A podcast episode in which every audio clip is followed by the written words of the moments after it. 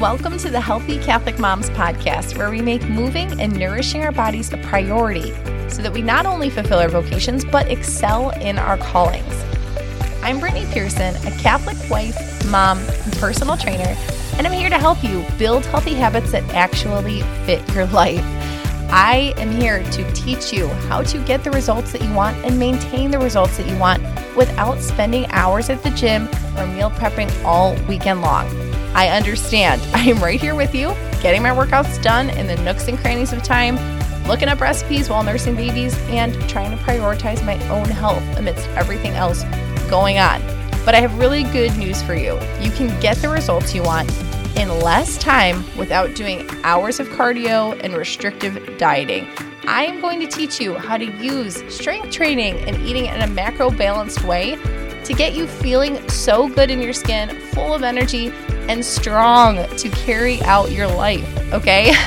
On this podcast, we'll delve into how to lose fat in a simple, sustainable way what your workouts and nutrition should look like during different seasons of life, like during pregnancy and postpartum times, We'll also discuss healthy quick meals and how to get them on the table, make food that kids will actually want to eat, mom hacks for making your day run more smoothly, and so much more.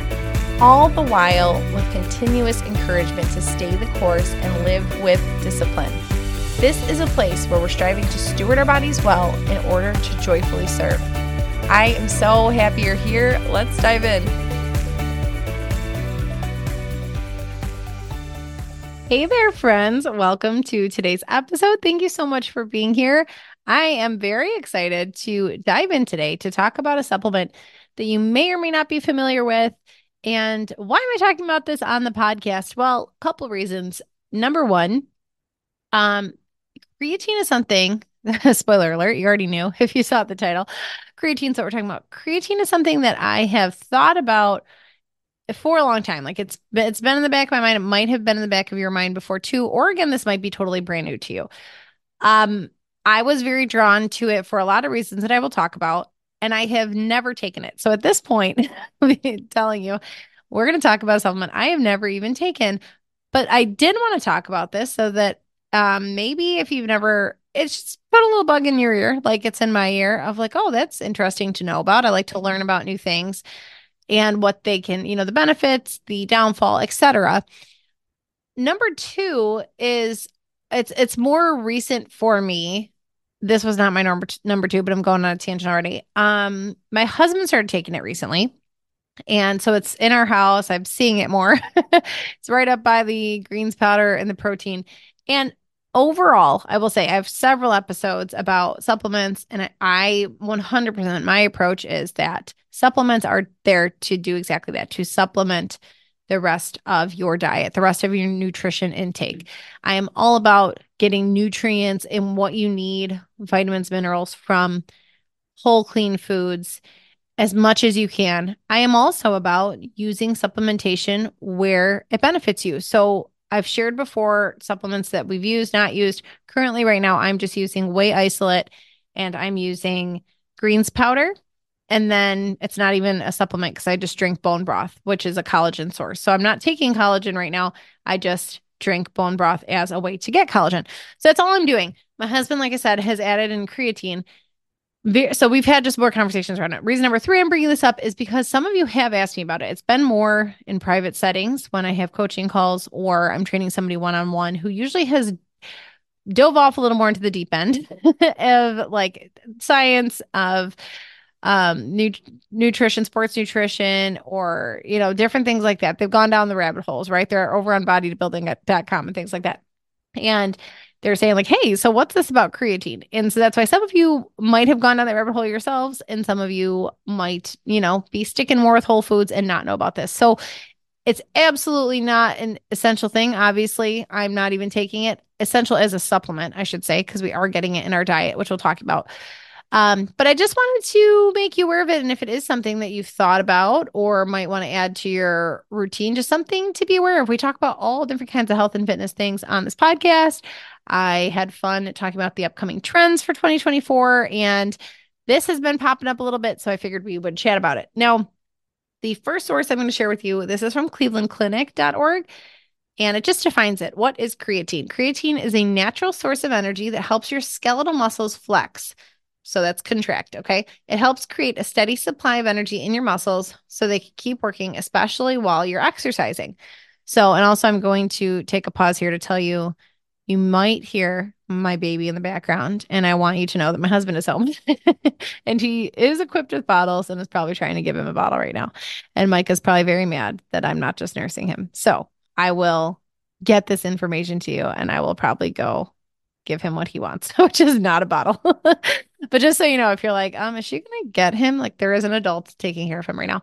All right. So uh creatine, I said helps create a steady supply of energy your muscles, right? So the deal with creatine is we do get it from food. So we are naturally getting it from red meat, seafood, animal milk like cow, goat, sheep. All right. And it says, according to clevelandclinic.org, that about half of our body's supply of creatine comes from our diet. Now, where does the other half come from? Our body produces it. So our body does produce it naturally in our your liver, kidneys, and pancreas. They deliver about 95% of the creatine to your skeletal muscles to use during physical activity. The rest goes to your heart, brain, and other tissues.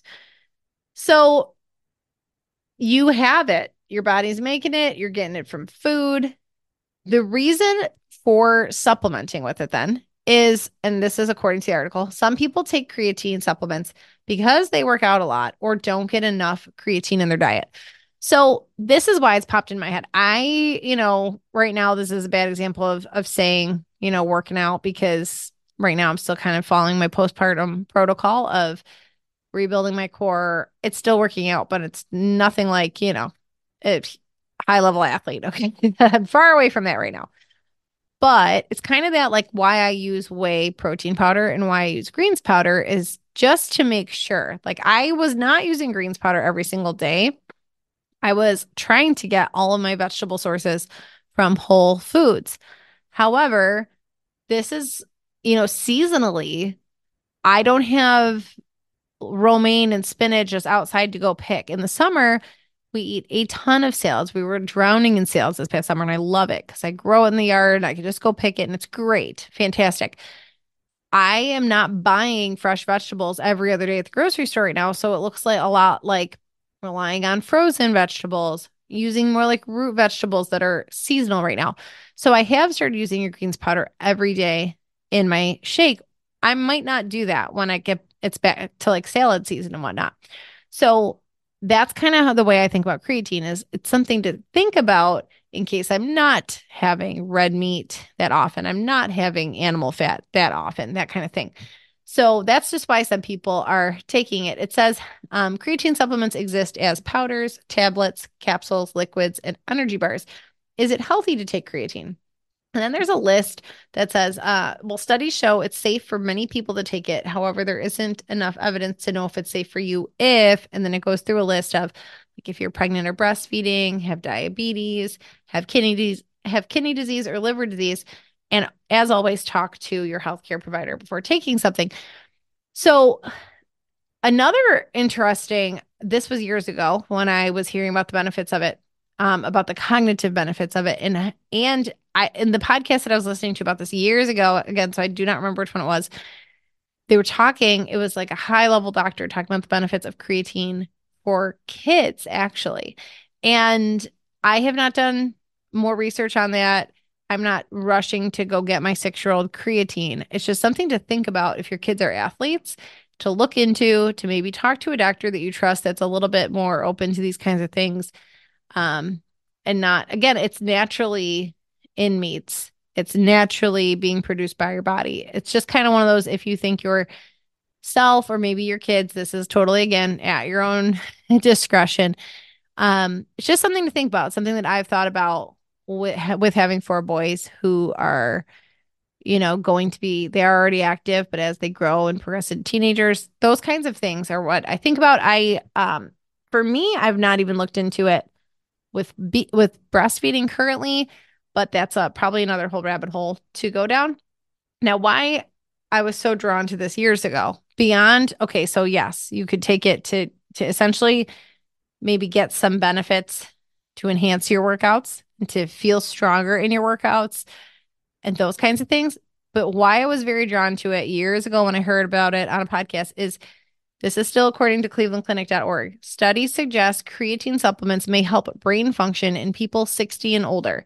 This includes short term memory, reasoning, neuroprotection, keeping groups of nerve, nerve cells safe from injury or damage. And it said researchers are still studying whether creatine supplements may help people with cognitive, mental conditions, including dementia.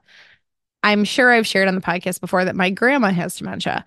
I was just chatting with this about this with our Chasing Greatness group um, on our January live Zoom together. So if you were there, shout out. if you watch the replay, shout out to you too. If you don't know what that is, go look at the website. Chasing Greatness group is our monthly workout group.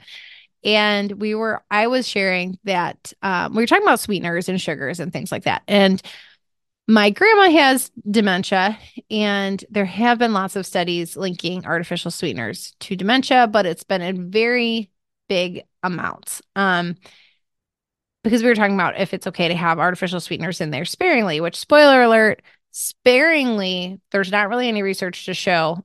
In my opinion, I have to be so careful when I talk about this stuff.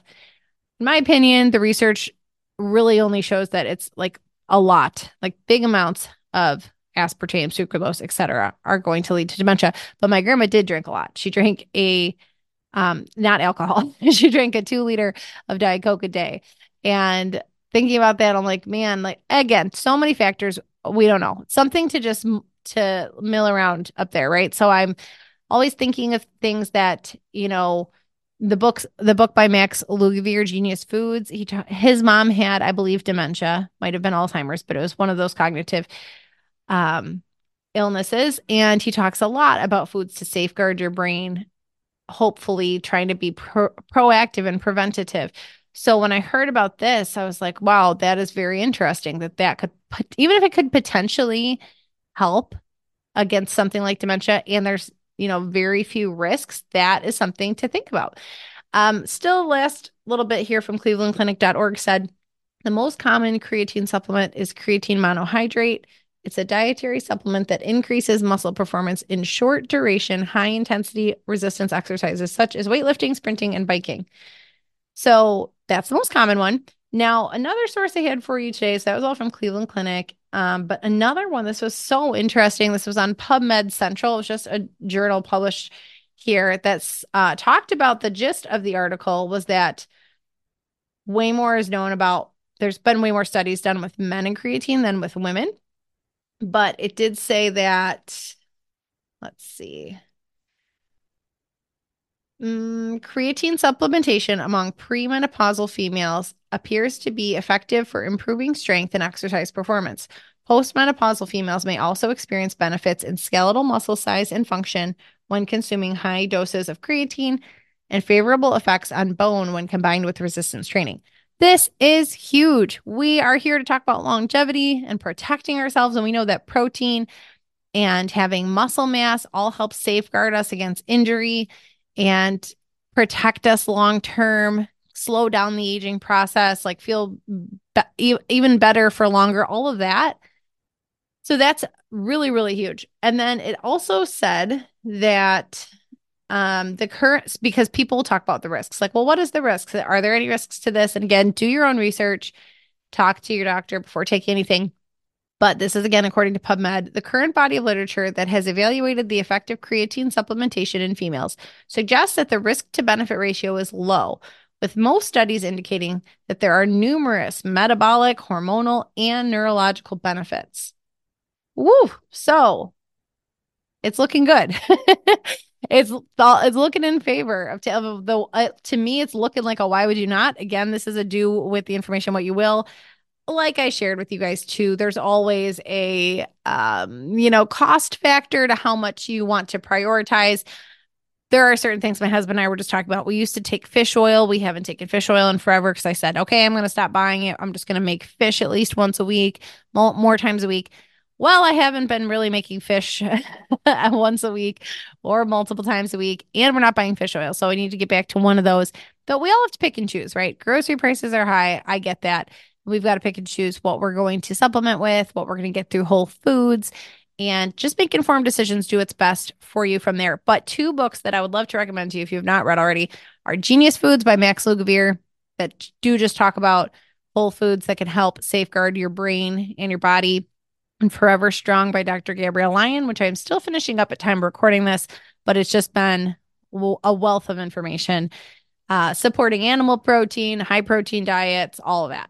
So I hope this was helpful. Maybe got your wheels spinning a little bit too, something to chat about for us. This is something to chat about at the dinner table because that's what we do here.